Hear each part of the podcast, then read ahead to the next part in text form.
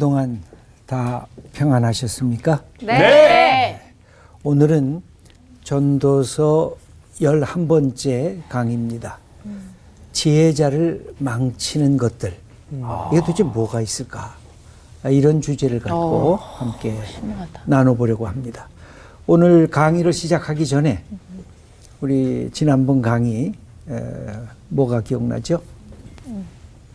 네, 저는 그 돈, 돈을 어, 소중히는 여기되 절대 사랑해서는 안 된다. 아, 예. 어. 그 말씀이 참 돈이라는 게 이 삶과 뗄 수 없는 존재잖아요. 그래서 참 그게 마음 깊이 남았습니다. 예. 사실 돈처럼 우리 사람에게 강력한 영향력을 네. 주는 어떤 아, 그 아, 이 존재도 없을 것 같아요. 그럼에도 불구하고 돈보다는 사람을 사랑할 줄 알아야 소중함도 알고 그 돈을 다스릴 줄 아는 네. 아, 그 지혜자가 될 수가 있다. 예, 중요한 말씀입니다. 그리고 지난 시간에 잠에 대해서도 아, 예. 말씀을 하셨는데 어, 하나님께서는 우리가 잠을 자고 있는 순간에도 어, 우리를 위해서 일을 하고 계신다. 아, 예. 예, 그래서 우리가 또 자고 일어나면 그날에 또 열심히 또 일을 할 수 있도록 또 활력을 불어 넣어 주셔서 예, 지금 이렇게 또 저희들이 일을 하고 있지 않나 열심히. 그래서 어제도 어, 잠을 아주 잘 자고 왔습니다. 잘하셨어요. 예, 예. 네. 진짜 잘하셨어요. 네. 내가 잠자는 그 순간에도 하나님께서 나를 지켜보시고 음. 내가 필요한 것들을 준비하고 계신다. 음. 아, 그것은 아주 소중한 믿음인 것 같습니다. 네. 예. 진짜 그 자는 것과 일이 점점 분리가 잘 안 되는 아, 그런 예. 시대인데 예수님 살아 계실 때는 3년 동안에 정말 너무 열심히 일을 하셔서 식사할 시간도 없을 정도였지만 잠은 또 풍랑 속에서도 심지어 굉장히 단잠을 주무셔서 아 우리가 예수님을 따라가야 되는 부분에 있어서 잠도 따라가야겠구나 아. 그러기 어. 위해서는 음. 진짜 내가 내 인생에 자족하는 마음이 크고 하나님한테 온전히 맡겼을 음. 때 잠이 잘 올 거고 내가 요즘 하나님한테 맞게 잘 살고 있는지는 내가 잘 자고 있는지를 아. 좀 살펴보면 좋겠다 이런 생각을 했습니다. 그래서 아, 수지 예. 씨 쪽잠 잘 자잖아요. 네, 저는 틈- 틈틈이 잡니다. 예수님 예. 닮아서. 내가 잠을 잘 자고 있으면 아, 내 신앙이 좋은 거구나. 어. 내가 지금 잘못 자고 있으면 내가 뭔가 불안하고 예, 예수님께 내 모든 것을 맡기지 못하고 있는 그런 마음의 상태나 영적 상태이구나. 이것을 되돌아볼 수 있는 가늠자가 바로 아, 잠이다. 아, 그렇게 이해하는 것도 아주 흥미롭고 재밌는 네. 생각입니다. 예. 어, 예수님은 그렇게 먹을 시간도 없이 그러셨는데 제자들한테는 먼저 너희들은 가서 좀 쉬고 있으라고 밥이라도 먹고 오라고 하신 음. 그런 모습이 참 어, 음, 어, 멋있다 그런 생각도 들고 그랬던 것 같아요. 그 예수님의 넉넉한 모습을 보여주죠. 제자들이 어, 너무 바쁘니까 먹지도 못하고 저렇게 함께 나하고 동행하고 있구나. 어, 너희들 가서 좀 쉬어라. 밥 좀 먹고 와라. 아, 그런 어, 일종의 선생님의 따뜻한 너그러움이라고 할 수 있을까요? 아, 그런 것을 우리가 또 배울 수도 어, 있을 것입니다.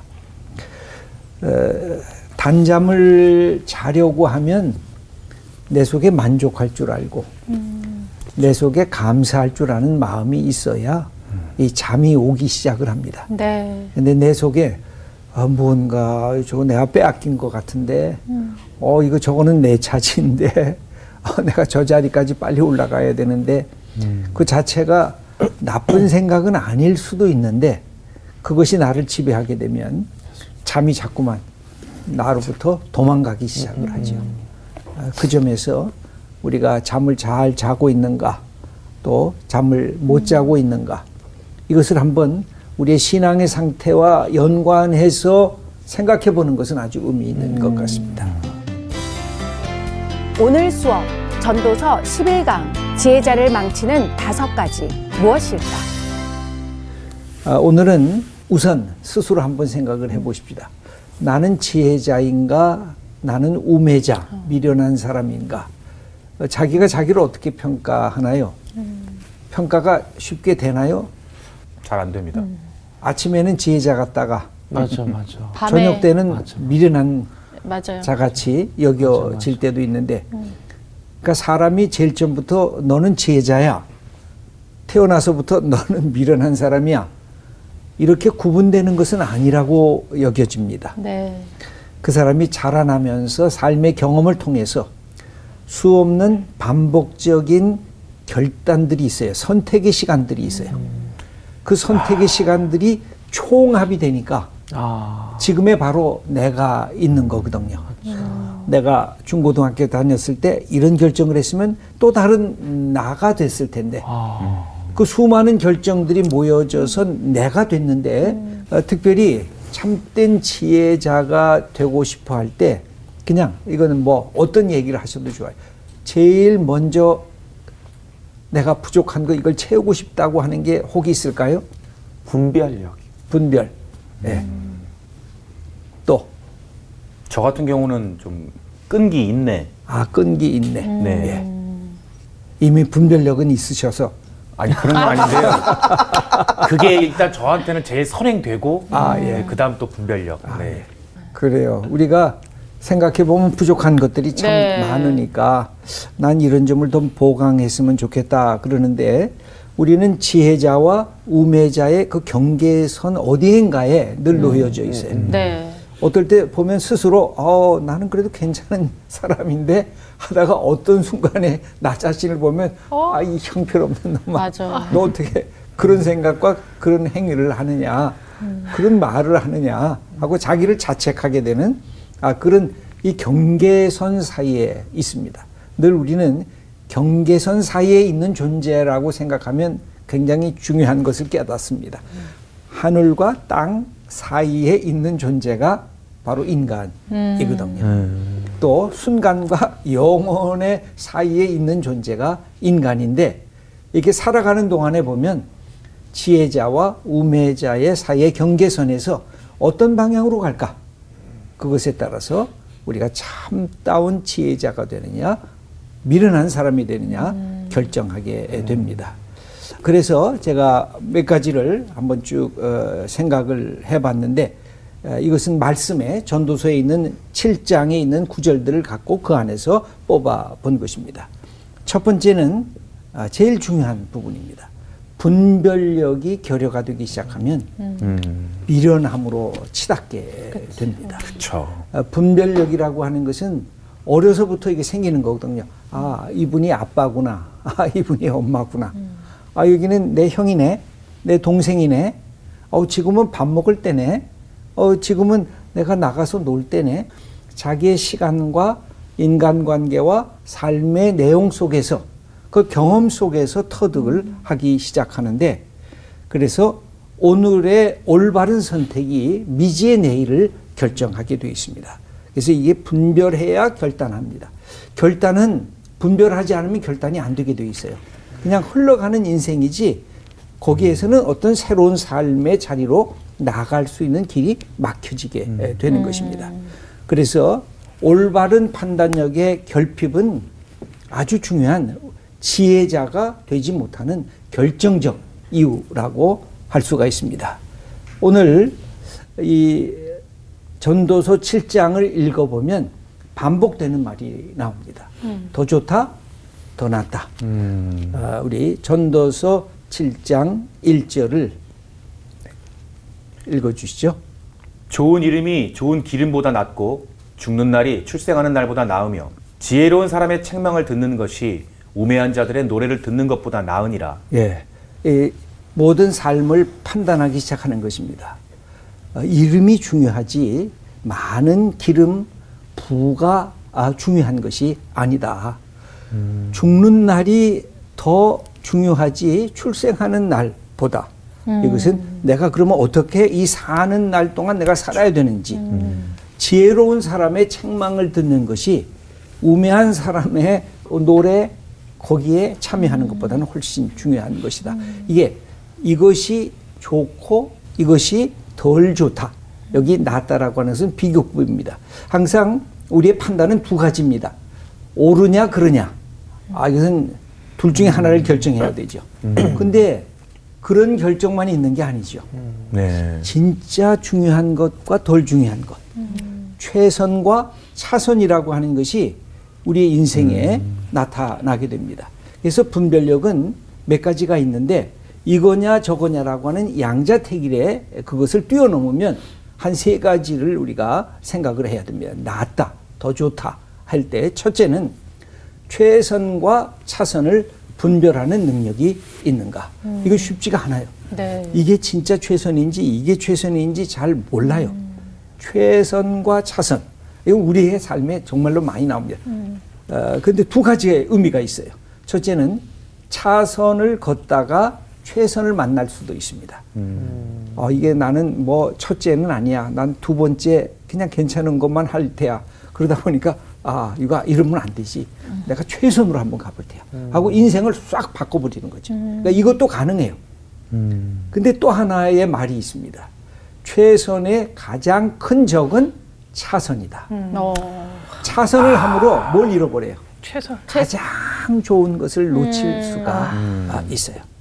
이 점은 아, 우리의 삶에 참으로 많이 나타납니다. 그러니까 두 가지가 아, 우리의 삶을 계속해서 경험하게 하는 내용이에요. 난 차선만 따라갈 거야 하다가 아, 이러면 안 돼.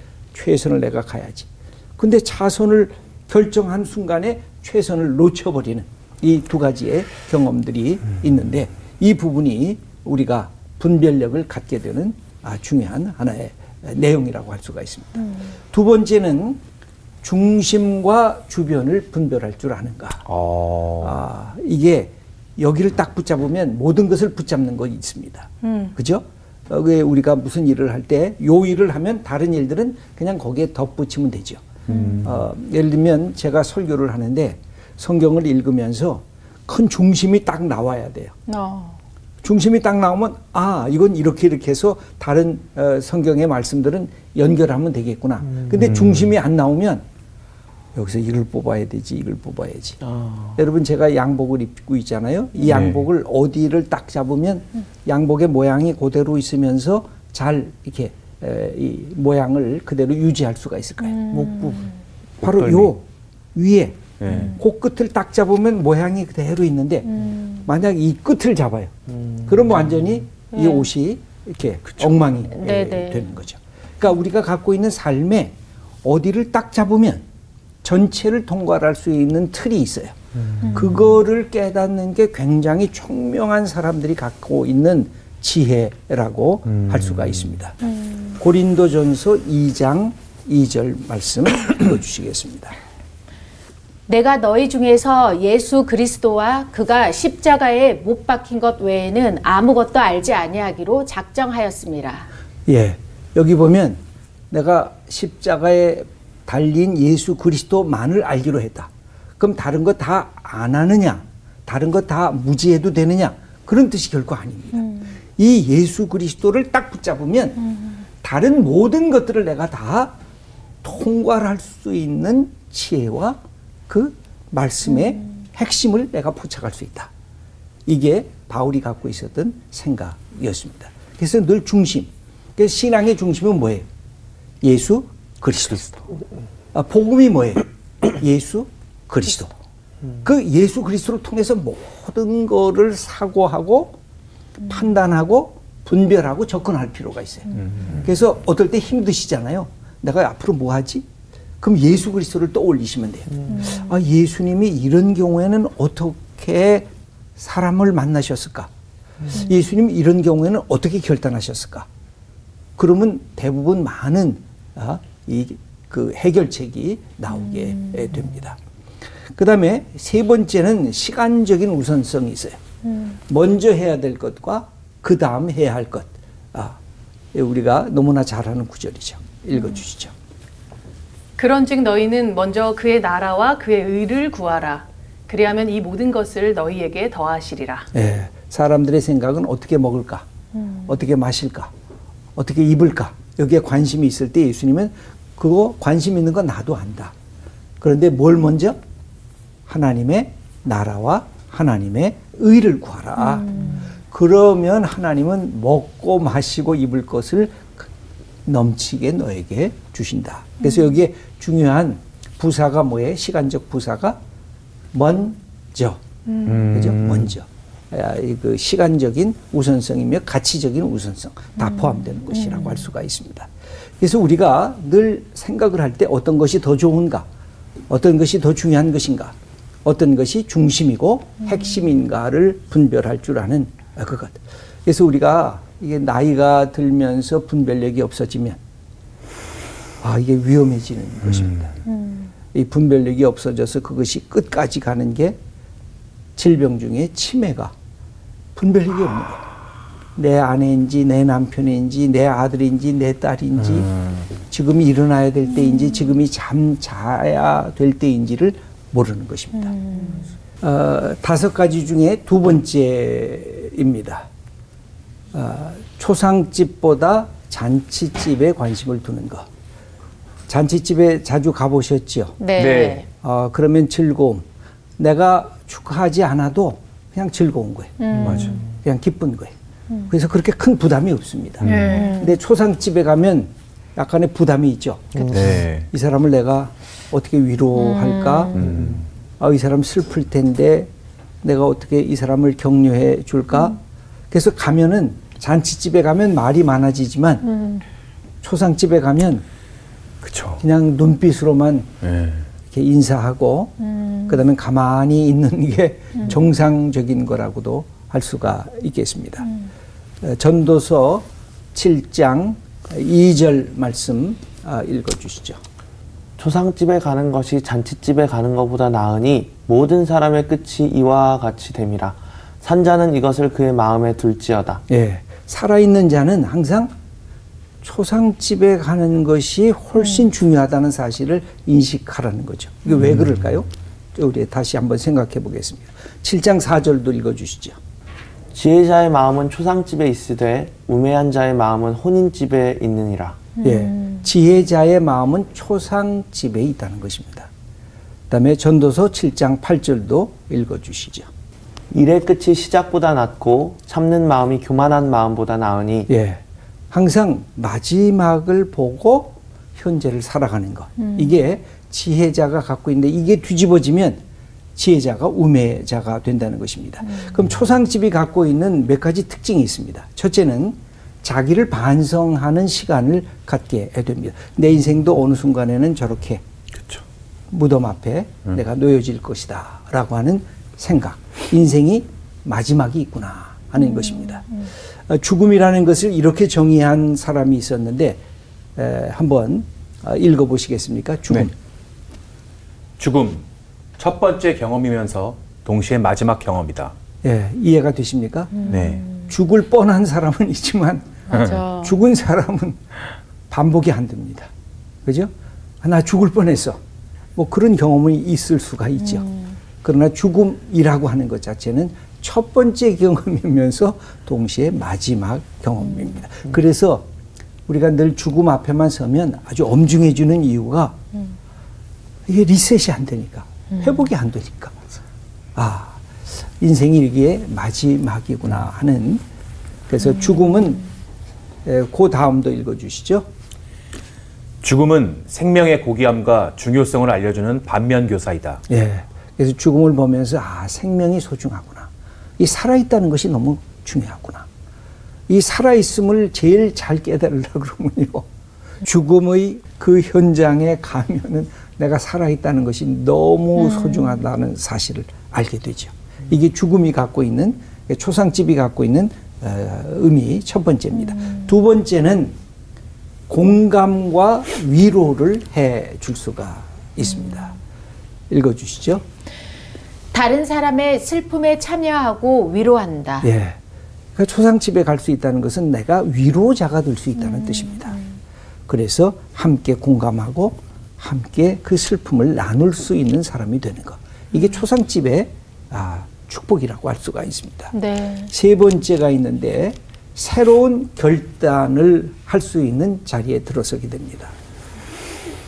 새로운 결단. 마지막의 자리에서 오늘을 보며 살아야겠다. 예, 마지막의 자리에서 내가 오늘을 보며 살아야 되겠다 하는 것을 알게 되는 게 초상집이라는 것입니다. 시편 90편 12절도 계속해서 읽어주세요. 우리에게 우리 날 계수함을 가르치사 지혜로운 마음을 얻게 하소서. 예, 모세의 기도로 알려져 있는 것인데 하나님 내 인생 앞으로 얼마나 살는지 알게 해주세요. 어.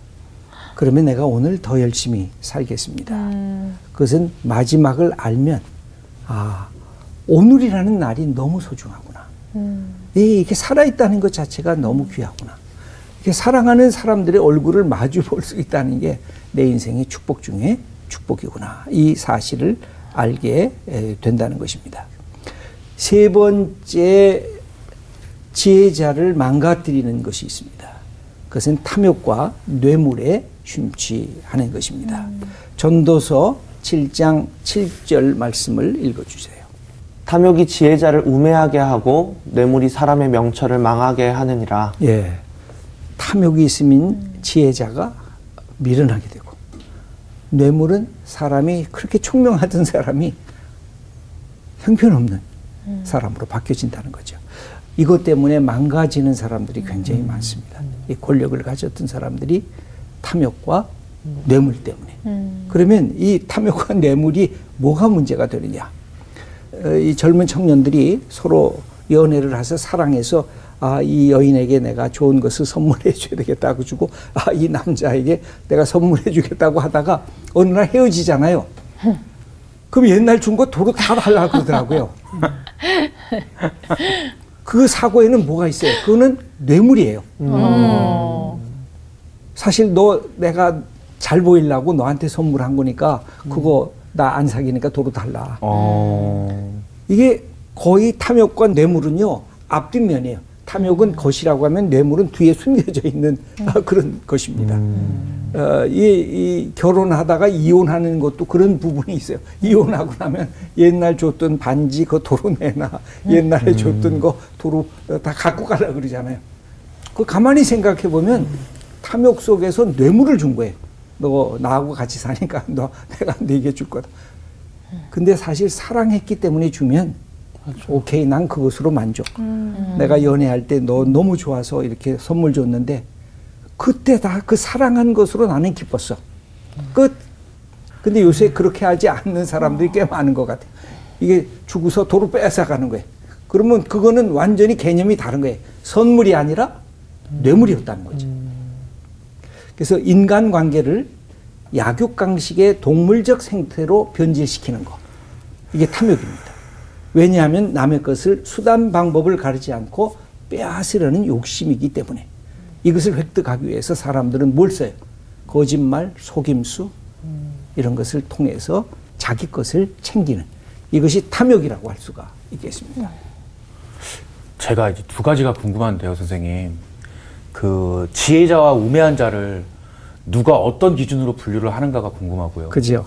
그 다음에 그 그냥 이렇게 사회생활하면서 봤을 때 탐욕스럽고 거짓말하고 속임수를 쓰는 사람도 어쨌든 간에 걸리지 않고 정말 경제적으로 명예적으로 잘 살면 보기에는 그 사람이 지혜자가 아닌가 하는 그런 생각도 들고 그렇습니다. 그러니까 사실은 지혜자냐 우매자냐의 판정은 제일 먼저 하는 게 자기 자신이죠. 음. 내가 제일 먼저 깨닫죠. 그 다음에는 성공의 여부가 아니라 돈을 많이 내가 벌었다 벌지 못했다의 그 판단 기준이 아니라 내 인생을 흐뭇하게 아 참 멋지고 감사하게 내 인생을 살았다 하는 것을 스스로와 다른 사람이 판정을 해준다고 보여져요. 그러나 성경을 보면 궁극적 판단하시는 분은 바로 하나님이신 거죠. 그래서 여기 조금 더 우리가 생각을 하면 그럼 뇌물은 뭘까요? 뇌물은 자기 목적 달성을 위해서 상대방을 이용하는 도구로. 그래서 항상 뇌물은 뇌물을 주면 뭘 요구해요? 대가. 반드시 음, 대가와 맞아. 보상을 요구하게 되어 있습니다. 그래서 뇌물을 준 사람도 똑같이 탐욕스러운 사람이에요. 음. 위치만 바뀌면 어때요?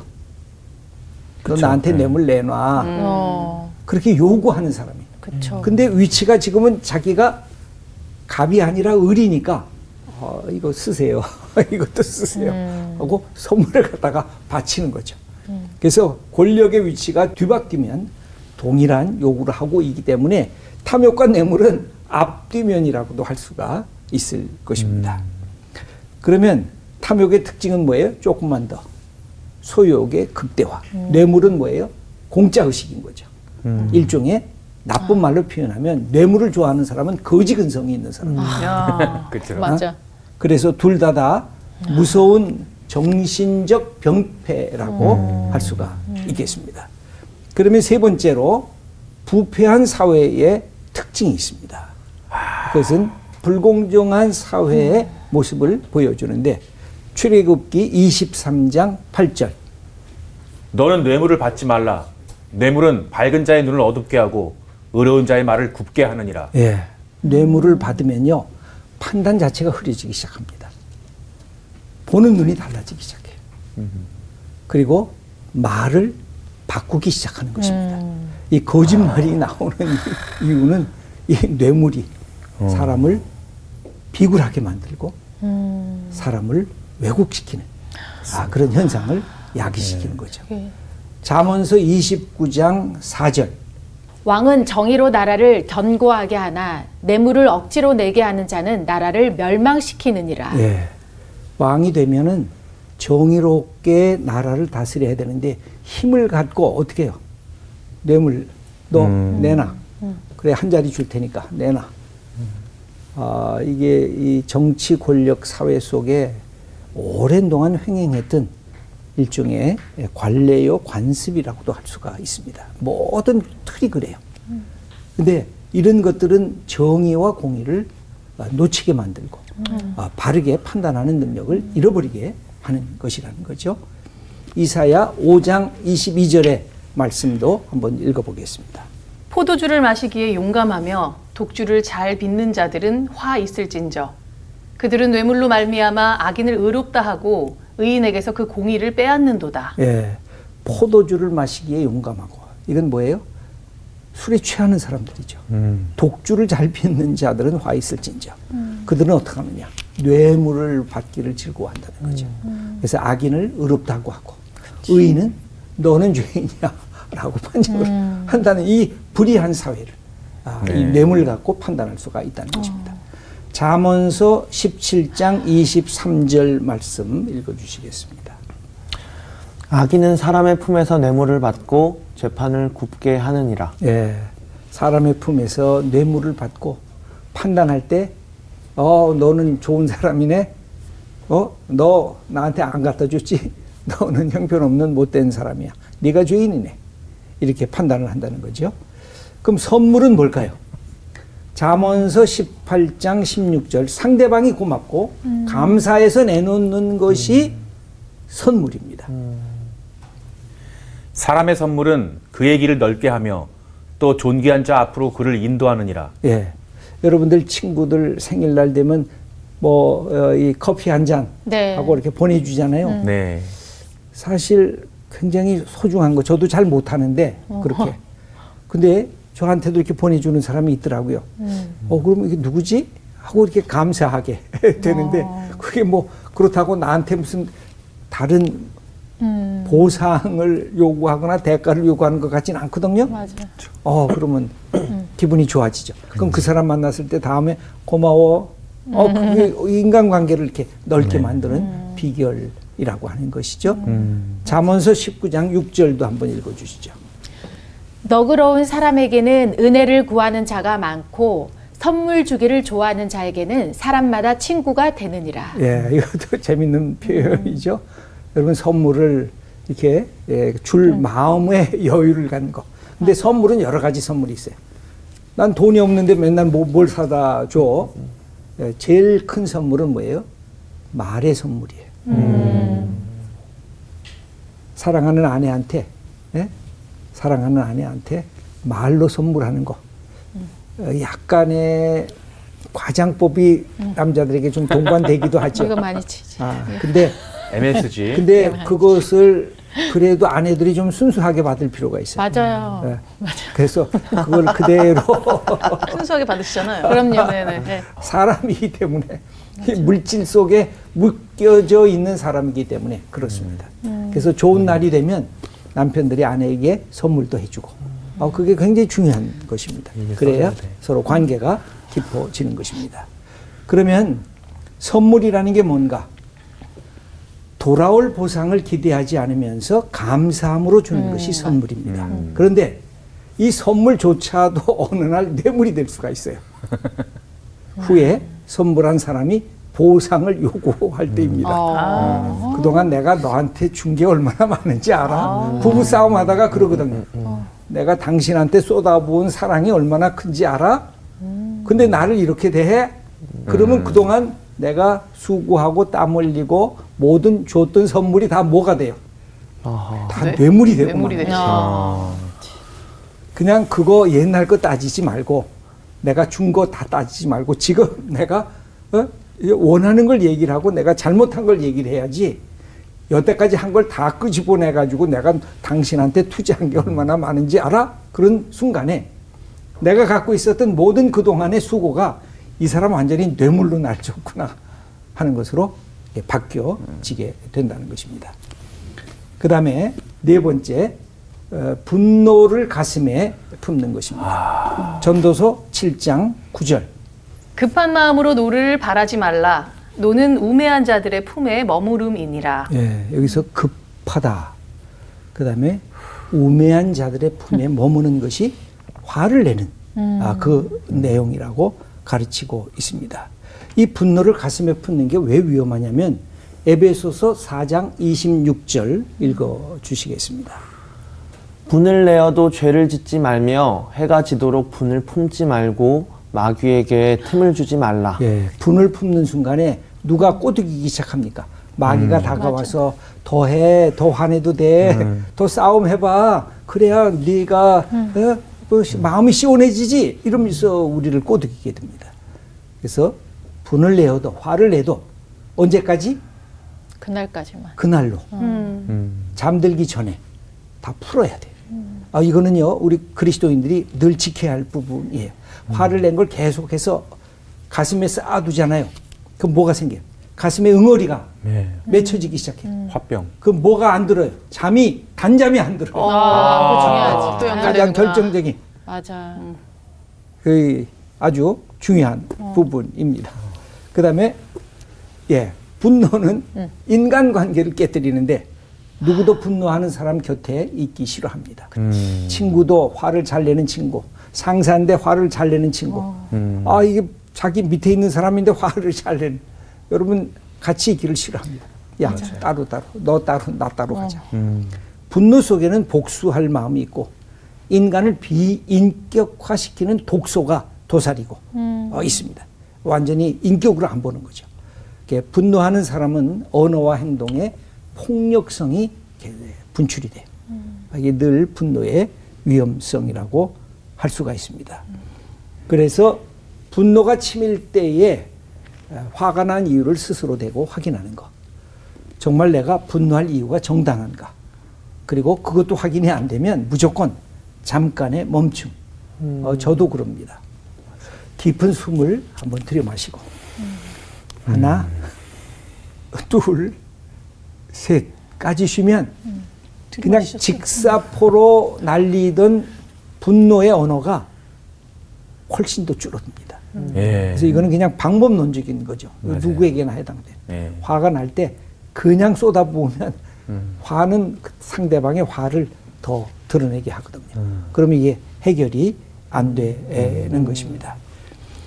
아, 분노가 치밀 때에 그래서 가장 성숙한 방법은 하나님께 그 분노를 드리는 것입니다. 아, 그내 속에 한 맺힘의 응어리를 만들지 않는 것. 이게 바로 분노의 해결책이라고 할 수가 있습니다. 로마서 12장 19절 말씀을 읽어 주시겠습니다.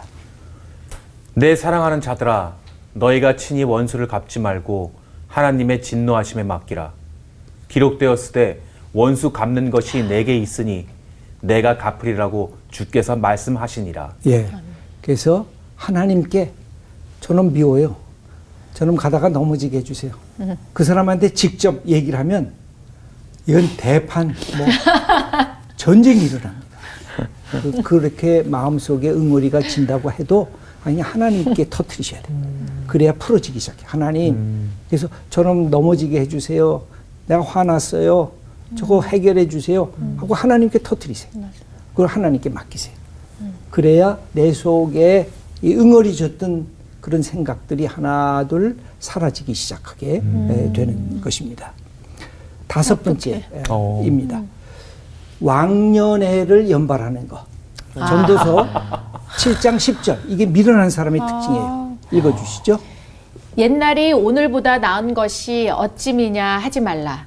이렇게 묻는 것은 지혜가 아니니라. 예. 여러분 언제가 좋아요? 제일 좋은 때가 지금 지금. 지금이. 왕년에 내가 이랬는데. 아. 그게 우리가 흔히 에, 하는 것이죠. 과거의 영광과 고난을 회상하는 데 시간을 쓰는 거. 나 때는 말이야. 아. 하고 그러니까. 나이 드신 분이 젊은 청년한테 얘기를 네. 하면서 라떼라는 말이 나오고 그 꼰대라는 말이 맞아. 에, 그렇게 유행이 되고 있는데 이 왕년에 이 성경도 그러잖아요. 왕년에 그런 말 하지 말아라. 막히다. 그래서 어제를 들먹이는 것이 문제는 아닙니다. 인간은 회상하는 동물로서 복된 존재이기 때문에 그렇습니다. 하지만 어제에 심취되어 오늘의 현실을 놓치고 있다면 아, 음. 그것은 어제의 삶에 내가 얼매어 있다고 하는 그런 뜻입니다. 오늘을 살지 못하고 어제의 기억 속에서 추억 속에서만 사는 사람 아주 이건 그죠? 불쌍한 사람 아니겠어요? 그래서 오늘이 어제만 못하다는 자기 연민의 독백이 왕년에 이것을 반복하는 사람의 특징이라는 것입니다. 그러면 어떻게 해야 될까요? 여기 누가복음 4장 21절 아, 읽어주시죠. 이에 예수께서 그들에게 말씀하시되 이 글이 오늘 너희 귀에 응하였느니라. 여기에 어떤 말이 중요합니까?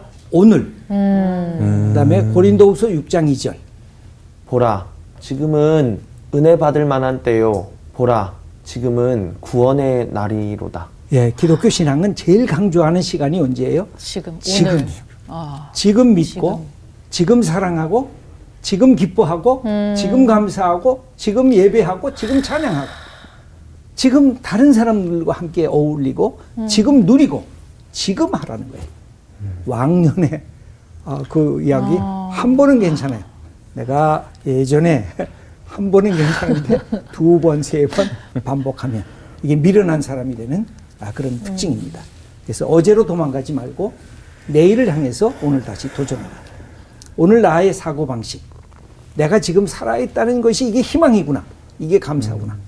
그러면 삶이 바뀌어지기 시작하는 것입니다.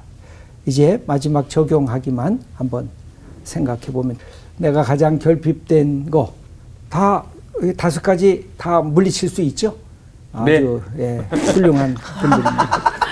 아이고 너무 아, 힘들지만 그래서 하나씩 하나씩 이거 훈련해야 돼요. 네. 지혜자가 갑자기 되는 게 아니라 아 오늘 실패했으면 맞아 이거 버려야지 다시 지혜 연습을 하는 것입니다. 근데 누구를 통해서 말씀을 통해서 예수 그리스도를 통해서 그러면 하나님의 사람으로 아주 소중한 사람이 될 수가 있을 것입니다. 오늘 지혜자를 망치게 하는 다섯 가지 문제들을 함께 나눴습니다. 오늘 아, 강의 여기서 끝내겠습니다. 감사합니다. 진짜 다 지킬 수 있나 봐. 너무 자신 있게 대답을 아니, 하셔가지고. 왜 이렇게 좋아해? 어, 그러니까. 아니, 그 상황이 싸움을 한다는 거죠. 힘겨운 싸움. 어, 힘겨운 싸움 그렇죠. 정말 이 결핍된 요소가 무엇인지 명확히 알고 그거를 좀 고쳐나가기 위해서 노력을 해야 되지 않나 그런 생각이 드네요, 진짜. 우리가 살아간다는 게 결국은 우리가 굉장히 지혜자가 되고 싶고 예수님을 닮고 싶은 건데 음. 다섯 가지 요소를 딱 정해 주셨는데 이거 중에 우리가 뭐가 모자란지를 정말 그러니까. 정말 객관적으로 판단을 해서 훈련 헬스장 가듯이 이 마음 훈련을 해야 될 것 같습니다. 맞아요. 네, 맞아요. 기도하면서 네네. 분별력 어떻게 아 근데 저는 분별력도 분별력인데 이게 제 삶에서 어쨌든 적용을 시키고 그렇게 살아가는 거는 조금 어 뭐랄까 그러니까, 그러니까 머리로는 아 그렇게 너무 하고 싶은데 이게 실제로 현실에서 그렇게 하는 게 너무 어렵잖아요. 그 힘을 어 아까 얘기하신 것처럼 훈련하는 게 되게 중요한 맞아. 거라는 생각이 들어요. 맞아요. 평생 해야 되는 훈련인 것 같아요. 왜냐면 어느 순간 또 내가 어 이제 난 지혜자야라고 하는 순간 교만이 또 기다리고 있으니까 평생 훈련을 해야 되는 것 같습니다. 네, 네, 네. 심호흡 하고 갈까요? 네, 그래. 한 분노, 분노 가라앉히시죠. 네, 알겠습니다. 감사합니다. 네.